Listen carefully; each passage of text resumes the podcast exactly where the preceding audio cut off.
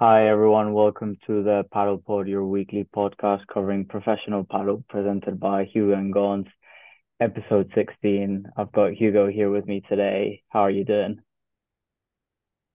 I'm incredibly well, Gons. It's summertime and obviously enjoying a bit of beach and a bit of sun, so I can't complain. But to be honest, the highlight of my week is always our podcast. So I'm as happy as I could be. Exactly. It's that time of the week again, and uh, that also makes me very happy. And yeah, I think we should probably get straight onto it. We've had Mendoza, uh, the latest Premier Padel tournament, which I think, how many left do we have now in terms of uh, Premier Padel? That I think uh, Milan is left, Milan P1, and then I'm not sure if there's another major as well. It's a good question. I'm not entirely sure. I know it's eight this season, as we've discussed previously. So actually, yes. So we've got four Premier Padel tournaments left. So one in September in Paris, one in October in Egypt, one in November in Mexico, and one in December in Milan. So still half of the whole season left, to be honest. The Premier Padel season, that is. Yeah, and very much the number one spot is up in the air, given that now I think Coello and Tapia moved up to third in the rankings uh, in terms of Premier Padel rankings. Obviously, as, we know, in World Padel Tour, they're number one and by quite a bit. But yeah, I think this is going to be then a very exciting second half of the season with Premier Padel. And yeah, just going into Mendoza a bit, obviously, very dominant tournament from Coello and Tapia. To be honest, I didn't expect it to be that that dominant. Actually, I saw a a stat which was before the final, which said that on average they had received six games uh, a match, which is absolutely amazing. That's basically saying that they, on average, they were winning six three six three, which is uh, which is absolutely baffling. Uh, but yeah, let's go into it. I'm going to start with you, Hugo. What are your highlights? Uh, and I guess what was your disappointment or low light? Well, to be honest, firstly, very happy to watch a tournament in Argentina. Obviously, Argentina has been one of the birthplaces of padel, so I love it when well, either well, the World Padel Tour or Premier Padel make a trip over there and give us a tournament. I think it's been a sensational tournament. One of the best in terms of padel level this season, in my eyes. So many good matches, and I think a lot of the players have really reached their peak in terms of performance right now. Obviously, we're going into a, a three-week break, so the following three weeks, we won't have any tournaments, which is obviously going to be great for the players as they'll get to rest and hopefully that'll ensure that we have fewer injuries from September onwards. But yeah, to be honest, I just wanted to start saying that Agustin Tapia, Don Agustin Tapia, has just been on a different level, just so dominant. I think he's a level above Coello, even right now in my eyes. I think he's the leader of the pair. And although it's obvious that Coello is the perfect pair for him, because Tapia has never been as consistent and as good as he has been this season, which obviously speaks very highly of Coello, and I think he is right now the second best player in the world. Tapia is just on a different level. And for the last three or four years, I've always thought Lebron is the best padel player I'd ever watched. And I actually think it's Tapia right now. So yeah, I just wanted to give him a shout out. And going into what I thought was the best match and one of the key highlights of Mendoza, I think everyone was very happy to see that the semi-final, the first semi-final was Lebron Galan against Tapia Coello. Probably a lot of people around the world think that they are the top two seeded pairs. I don't think it's very fair on Los Superpibes given how well they've been faring this season. But obviously, Lebron and Galan have been very much affected by Lebron's long term injury. But yeah, going back to the game between Lebron and Galan and Tapia Coello, it was almost like a game of chess, wasn't it? Just you could see how much respect they have for each other. And it was just one of the best matches I've watched in terms of they had to, they were both trying to play really, keep the ball very low because they know, well, Galan and Lebron know how good and Coello are in the air, how you know, their attacking game and their smashing game is the best in the world. And it's, you can't really control them when they start smashing. So, and then Coello and Tapia on their, on their side, they were trying to keep the ball low as well, because obviously Galan's sensational in the air and Lebron is as well. So it was just such a good good watch. I assume you managed to watch it, Gons, right? Yeah, very much so. And uh, just to point out as well, I felt the court was especially fast. So as you were mentioning as well, obviously they're trying to keep it low because any ball that went high could easily I, I would say the four players there are all very good in the air. So obviously if the court conditions are very fast and the ball bounces a lot, like lobs are just very dangerous. And I felt that actually this tournament was very much the tournament where LeBron really felt free and was able to use his aerial threat quite a bit, which just it, I think it just makes him 50 times like the better player than than he is without it because then you've got to change your game so much and this shot is really unexpected because uh, before I felt like in the last these last few tournaments players were able to read LeBron's game quite easily in terms of just lobbing it to him, knew that he was gonna do a bandeja, which I wouldn't say is probably his best shot. And then they were able to advance to the net quite quickly and block the bandeja or either just off the glass, like defend it really well and throw another lob and then potentially go for the net and block the shot and win the net there. This time it wasn't as easy as that. So yeah, I think uh, as you were alluding to, it was a, it was a very tactical game. I mean, and I completely agree. I do think that even though there are a couple of points when it looked like LeBron and Galan turned the game around, Tapia Coello did dominate pretty much the whole match. I know LeBron and Galan did actually break Tapia Coello's serve once, but Tapia Coello broke straight back. And at the end of the day, the score was very, very dominant and almost yeah. comfortable, I'd say, because it was 6 4, 6 2. So, yeah, I just wanted to say how much uh, I enjoyed that match. But the other big highlight for me was actually Juan Tello and Alex Ruiz once again. They were sensational in my eyes. They almost made the final, having made the final the previous week in Malaga, as we mentioned during our previous podcast. They, I actually thought they were play, playing better than the Superpibes, than Martin Di Nenno and Franco Stupaczuk in the semi-final. But a few silly mistakes cost them the second set and ultimately the set the, the match. I I really wanted to make a special mention to Ruiz. I thought he was just a level above Tello even. He was so big at the net, super playing super offensively, as attacking as possible, pushing up the court and trying to win the net by blocking and even trying to cover the center of the court, which traditionally has been Tello's given how fit he is and you know, his physical prowess. And well, the risky part of Ruiz's game in terms of winning the net, trying to volley as much as possible, clearly paid off against Paquito and Chingotto in the quarterfinals, and it almost did in the semifinals. But yeah, I just wanted to say well done and almost like a round of applause for and Ruiz because they've turned their whole season around. They're looking as good, well, the best that they've ever looked together. And I genuinely think they could actually challenge for that fourth spot this season. What do you think, Gons? Yeah, I think maybe they're one of the few pairs or few players that are actually a bit sad about going into summer break right now because uh, as you were just mentioning they're hitting peak form right now. They've obviously just come from their first final and now they've made a semi-final which really could have gone either way and they were playing really really well. But in terms of actual playing i do feel as you as you were saying that they're just like it feels like this is the best the bear has ever been. They also feel from like an emotional standpoint, you see Ruiz and Bo and Tello as well are really happy, really showing their emotion on the court, really engaged, which I felt like in the sort of first half of the season, especially through when they joined and you know through like April to to June, it wasn't like that. It was very much heads down. It almost felt a bit negative which sort of then you know we we discussed previously as well like are they a pair that potentially could not end the season together? So i think that right now is yeah it, oh, for me it's definitely one of the highlights of the tournament. They were they, they've they've come a, a long way and hopefully they're able to to carry this on into the the second half of the season. I'd actually maybe for the next episode or or for for another one, I'll I'd love to check like the, in terms of points, like how's that race to the top four.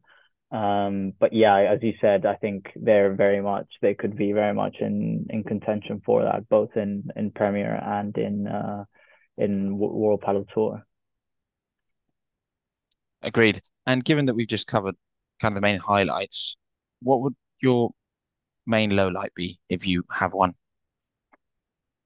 Yeah, it's a very interesting question. I would probably say Paquito and Chingotto, just mainly because I didn't feel like they it was a massive disappointment because I felt like in terms of Tello and, and Ruiz played really well and they deserved to be in you know in the semifinals. And sometimes like you can play really well as well, but if your opponent is better, like there's nothing wrong with that. And it just doesn't mean that you were just worse or oh what a disappointment. It just obviously you've got to play against someone and that other someone could be really, really good. So there's no like sort of shame to losing to them, if you will. But I felt like a disappointment in terms of how they started this sort of summer swing and how they're ending it is uh, is where I'm coming from in terms of why I think it's a disappointment because obviously they headed into I, I believe in France was their first final and then maybe I'm stretching there but I'm sure that they reached their first final in sort of June and obviously they had a really good stretch in in Rome where they reached the final again I think they were back to back finals yeah in in July so then they went to Malaga, which wasn't a great tournament for them. Again, losing to to Ruiz and Tello, and then obviously now again not not making the semifinals. So I feel like that's why I would sort of say that was sort of my disappointment, and I had them making the semifinals. So and given how Los Super Pibes have been playing in terms of just sort of really tough matches, potentially scraping their wins uh, and going into third sets. They could have maybe even made made the final in Mendoza. So I would go with them, but not necessarily because this tournament I felt like they were just completely underperforming. No, I think it's a very interesting take, and it is probably who I'd go for. But just to give a different side to what I'd see as a big low light, funnily enough, I'd almost say Alejandro Galan specifically because we know that Juan Lebron's been struggling with his injury a lot. Epicondylitis, as we've previously mentioned, is a very serious injury in any sort of racket sport. And well, we've covered it extensively, but I did think he's been very good recently and particularly, well, this week in Mendoza, last week, that is. But I just don't think that Galan is really helping him as much as he could. He's not playing badly, and you know this is Alejandro Galan, one of the best players in the world, and number one in the world for three seasons on the trot. But I just think that given that Lebron's been struggling so much, I I don't actually see Lebron so far behind Galan at the moment. And I actually think they performed very similarly in their semi-final against Tapia Coello. So, yeah, slightly disappointed about Galan's level right now, but you know, he's he's a legend of the game, so I'm sure he'll turn it around very, very soon, won't he? Yeah, and potentially that could be because he was maybe with with sort of Juan Sanz, like it was sort of obvious that he needed to take that step and he needed to be the leader and he needed to really step up to the plate to give them any shot of winning. But maybe with LeBron, he sort of fell back to his like old comfort self where it's like, okay, now I've got LeBron. Like I don't really need to be that good of a player to to be competing. So maybe in that sense, and to be fair, I don't really know their pair dynamics in terms of like who's actually the leader, who's not. So maybe there's like something there uh, that could play into it. But certainly, it doesn't feel like that Ale Galan in the last couple of tournaments with Juan Sanz that he was like you could clearly see he was the leader and he was pulling his weight and more even and he was really dominant he was really aggressive he went for like 70 80 percent of the balls so i think that yeah potentially we might see a better galan in, towards the second half of the season obviously now they've got summer and they can work on a lot of stuff and lebron hopefully get some rest from his injury and then we'll see but yeah i agree with you and that's actually a very good shout in terms of a, a low light we've never done really done a, a single player as such but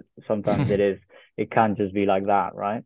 So so exactly. yeah, it, it just you do feel that he came off like he was at his peak when he left Juan Sanz, and that I think one of the reasons why we both thought they were gonna be really good just on like off the ground because you've got LeBron coming back, and if that Ale Galan from John Sanz like end tenure stayed, then that would have been like a really, really competitive pair.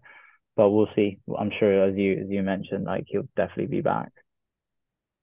Completely agree. I just think just to, to touch on it very briefly again, I just think too many unforced errors in in his game.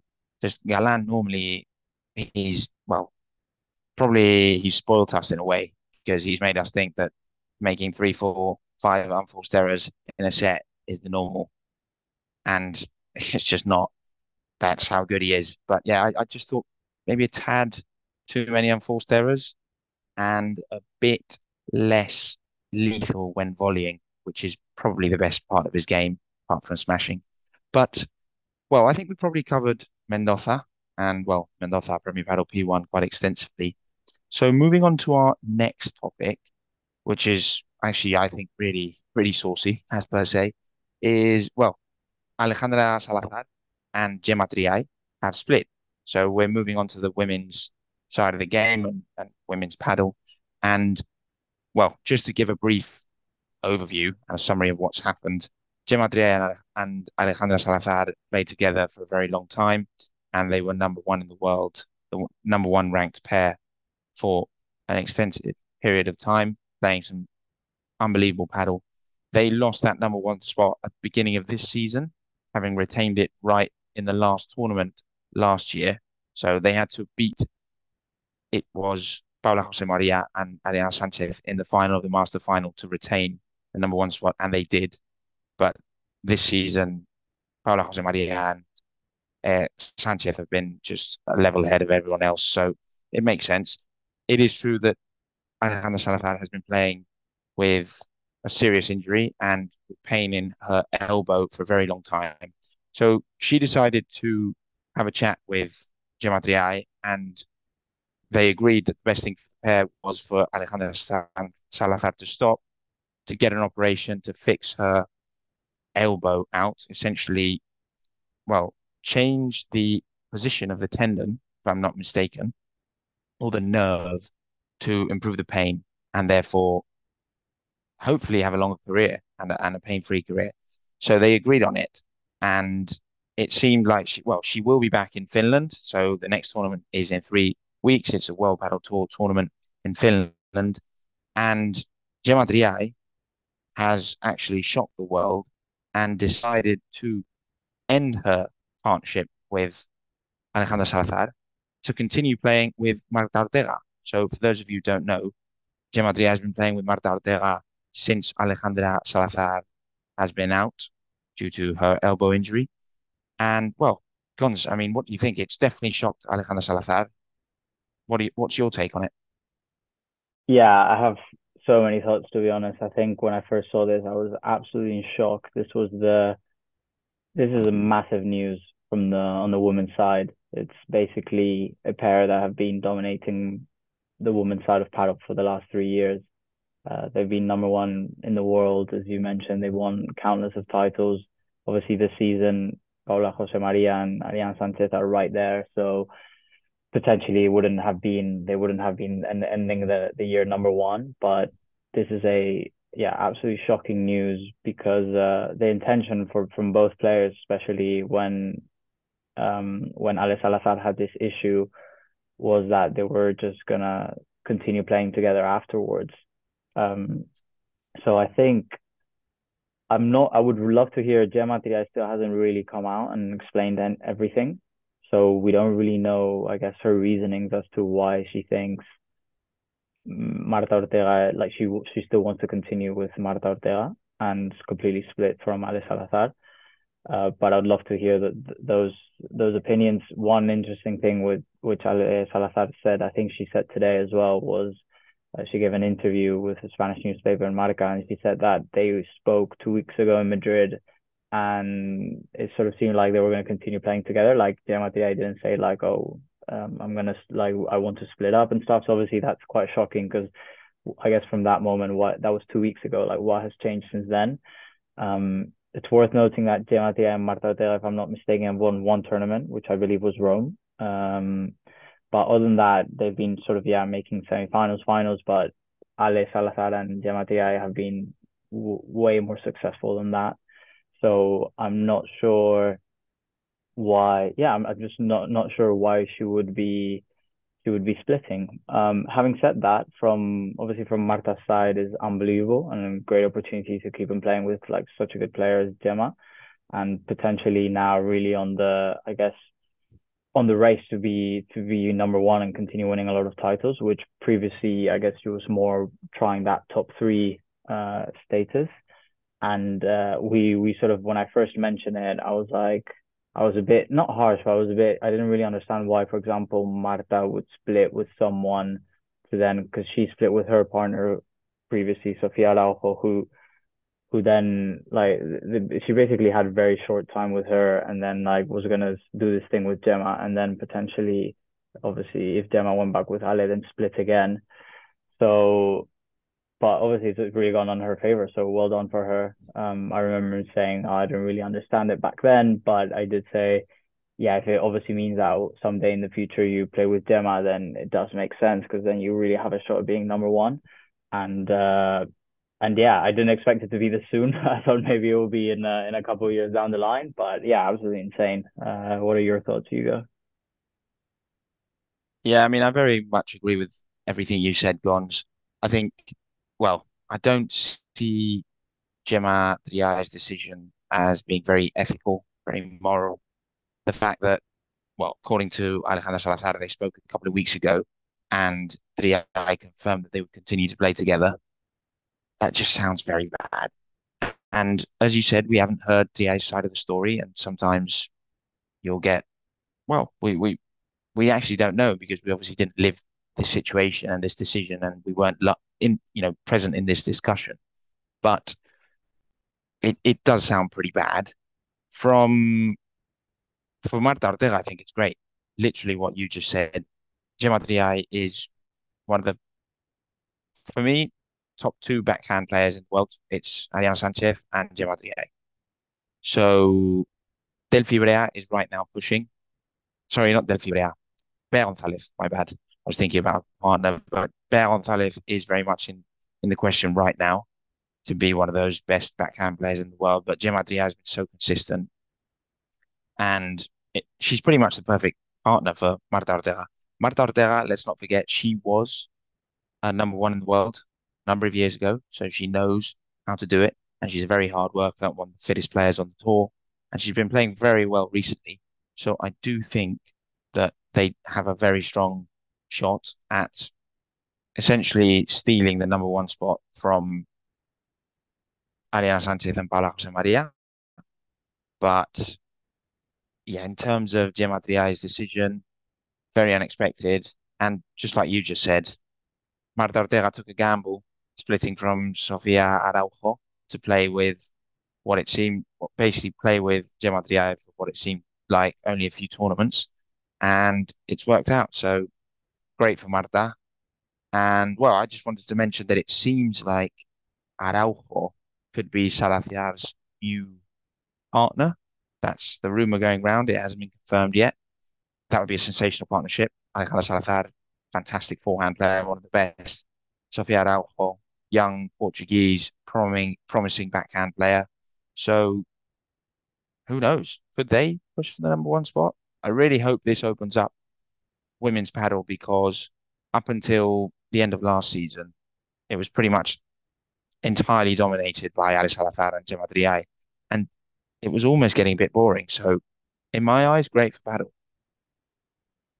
yeah, it could definitely be good for for women's padel in that sense, and having a lot of players now really be able to to get to that number one spot. I do think though that at least for this year, it definitely seems like Paula Jose Maria and Ariana Sanchez have it have it locked up, and they're playing incredibly well. But obviously, we'll see what what the future holds. And uh, yeah, and I just wanted to say as well, like potentially we don't cover a lot of women's padel and not because we don't want to or we don't like it just mainly because like obviously there's like limited time that we have in these episodes uh but yeah this this topic in particular and whenever we've gone a bit into the women's side of the game you know it's for, for very relevant matters and, and topics. So we definitely thought that this one needed to be discussed.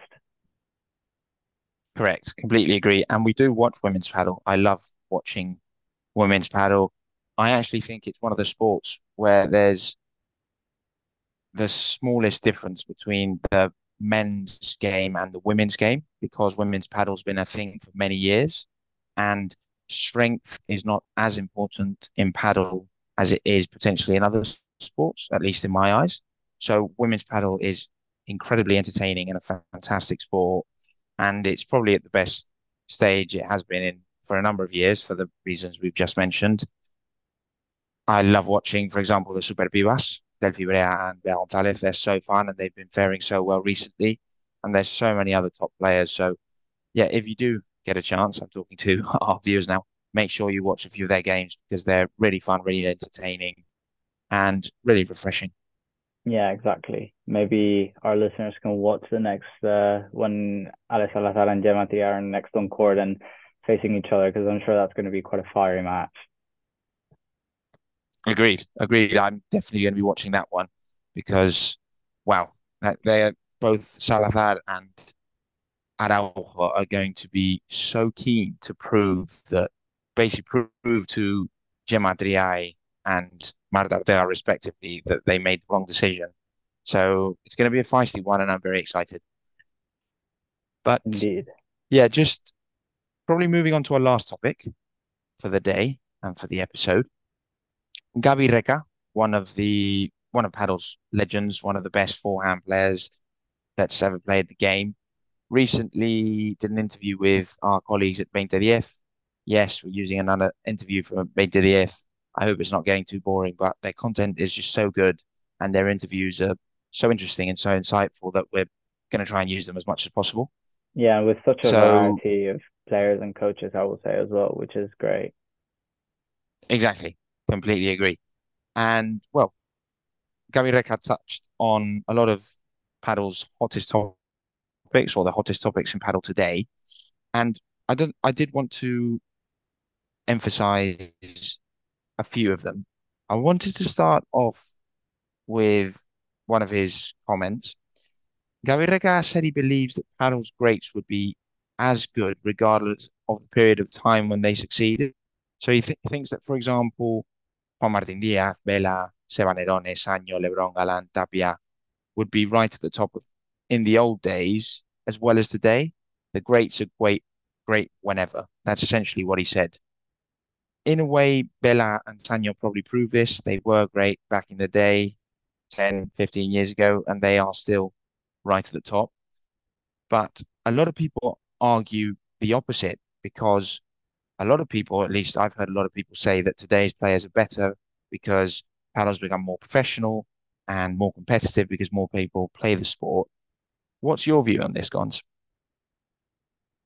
Yeah, it's a very good question. I do think I'm not sure if the players as such would be dissimilar in the, in the different ages. I think a great player back in the day would still be a great player today, and a great player today would still be a really good player back in the day. But I do think that you can't deny that the game changes, and there are certain shots and certain attributes and certain ways of playing that before used to work really effectively, but today may not work as such. And I think a really good example of this is a specific shot, which I'm going to say is the bandeja the bandeja classically, especially back in the day, was a just a very simple shot, an overhead shot that is just get the ball to the other side slowly, not necessarily is not a winner at all. And all you do is just get back to the net and win the net. And from there, you keep on constructing the point and then eventually get a shot that you're able to win the point with. But the bandeja was never a winner. In today's day and age, whenever you go to a padel lesson or a padel class, first of all, they they might not even teach you the bandeja. And if they're teaching you the bandeja, it's almost really just a vibora. And now in today's padel, all you do is a vibora, which is a way more aggressive shot with a lot of side spin that many times you can you hit harder and you can even get a winner of it. So for example, just using that shot analogy, you can see how like one the game just changes and evolves. And obviously, certain players who used to play, for example, that show a lot may not be as effective in today's day and age because the game has changed. I do think that the game is faster today. So people that are really good in the air probably get better results. And people who are really physically stronger and taller are probably fare better um, in today's day and age than maybe they would have done back then. And obviously, shorter players and stuff like that would would find it harder in today's day and age. So I I still think, and obviously as you mentioned, we can see like Bela Sanyo are very much at the top of the World Padel Tour, and and yeah, they're elites in paddle, and they're re- they're pushing on the boundaries of age and all of that. But I do think that there is definitely uh, an involvement and an evolution of the game, and that suits certain players versus others. I think, to be honest, I don't think I could explain my opinion and my take on the subject better than you have. I think courts today are much faster than they used to be. Padel's evolved to become a more attacking game, risk-taking game. Will the best players always be the best, no matter the court condition, style of play? Well, if one of the padel's greats, and not only has he played in the old days and been one of the best players in the old days, but he's actually currently coaching Paquito Navarro and Fede Chingotto, Gaby Recades's. So he clearly knows what he's talking about. So in a way, I think, hey, maybe I was wrong. Maybe, maybe there's there is a, you know, the best players will always be the best players regardless. But I completely agree with you. I do think that because of how padel's evolved and because of how courts have evolved, how the game's evolved, certain players are probably more suited to certain eras. So at least that's my my overview. But I'd love to hear and see our viewers' comments on our Instagram page, Twitter account. I'd love to hear what people think about it because I think it's a really, really interesting topic and it opens up a whole can of worms. but another thing that he mentioned, and I want to touch on, is changeovers. So we actually spoke about this very recently. And Gaby Reca said he prefers how the World Padel Tour only broadcast changeovers live when the set's coming to an end. So it happens when it's from 5 4 onwards. He thinks it's not necessary to listen to every single changeover, which is what Premier Padel do.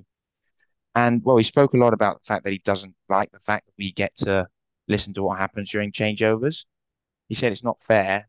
And he compared it to when, well, what other people, essentially, what other people listening to conversation you may have with a peer or a work colleague or a boss and you wouldn't want that conversation to be heard.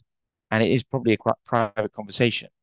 And well, the court and changeovers are padel's, padel players' workplaces. So he has slightly changed my opinion. I obviously said a couple of weeks ago, might have even been last week, that I think it's great for the sport and I love listening to what happens during changeovers. I still agree and I still see that but it has slightly changed my opinion. What do you think, Gons?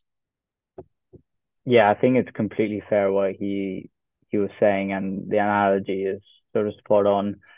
Um, I think when we spoke about this previously, because we've touched upon it, it's definitely from their side, and yeah, from both the players and coaches, that it's completely fair that they wouldn't want. I think if at least if I was in that position as well and a player, I definitely wouldn't want my conversations to be heard. So it makes sense. I wonder though how that will, if that will change or not. Um, we don't really see it in any other sports, which in a way is what also makes it really cool that you're able to see this in padel. But uh, yeah, it will be very interesting to see if or when this sort of, uh, I guess, new tour comes into next season, if that changes at all or not. Because I'm sure that Gaby Reca is not the only or Paquito as well. He's expressed his his opinions on it, and I'm sure that they're not the only ones on on the sort of player coach side that want that stop. so yeah, we'll I'm sure they'll they'll have some negotiations.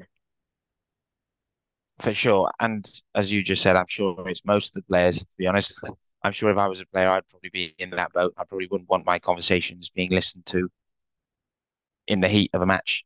But yeah, we'll see. Maybe a good midpoint is what World Padel Tour currently do just listen to a couple of changeovers per set, and that makes it more limited and more special. Maybe players would care less about it, although they still are complaining. So, well, who knows? But maybe one last thing I want to touch on. I don't know about you, Gons. This is within Gaby Reca's interview. is Gaby Reca was asked, what do you think Paquito and Fede Chingotto are essentially what are they going to achieve from now until the end of the season? Do you see them competing with the greats, Tapia, Coello, Lebron, Galan, Stupa, Di Nenno? Are they at that level? And he, Gaby Reca said he believes they will win one to two tournaments from now until the end of the season. I don't agree. What are your thoughts, Gons? So, what do you think? well, genuinely, I think if they won one one tournament, I'd be very impressed. Wow. At the end of the day, we're coming into September. What will we have? Another 10 to 15 tournaments? Yeah. Coello are going to probably win about half of them, given how well they've been playing. Lebron and Galan definitely win one, probably a couple before the end of the season. Super Pibes are the only other pair that's won a tournament, so they will win a few as well. So unless a couple of big injuries happen, maybe Lebron still not playing in his best, maybe Coello Tapia or Stupa Di Nenno have a serious injury. Unless that happens, just really, I actually don't see them winning a tournament. But what do you think? Yeah, I, I was gonna say I definitely see them winning one. I think they definitely have the potential to to do so, and I'd love to. Uh, I'd love for them to win one because I think that could then lead on to much better things. But uh, but yeah, I mean, now that you were mentioning, it's true that obviously there's not that many tournaments left, and everyone like that's left, and or, or essentially like there's only been two because Lebron and Galan haven't won this season, so there's only been like two winners. No, it's taking out the 500 exactly. So so yeah, I definitely see that it will be quite challenging, but yeah, I I do think they will win one, and they definitely could. Interesting. I'll go for none. Let's have this as a separate bet. Love that. All right. So I think that brings well, on to the end of the episode. Uh, it's been a great pleasure to have you here as always, Hugo. Uh, we'll just want to mention that we'll be taking a bit of a break as well, as sort of the padel calendar does, but we'll be back with a massive bang because we've got a very special episode coming up.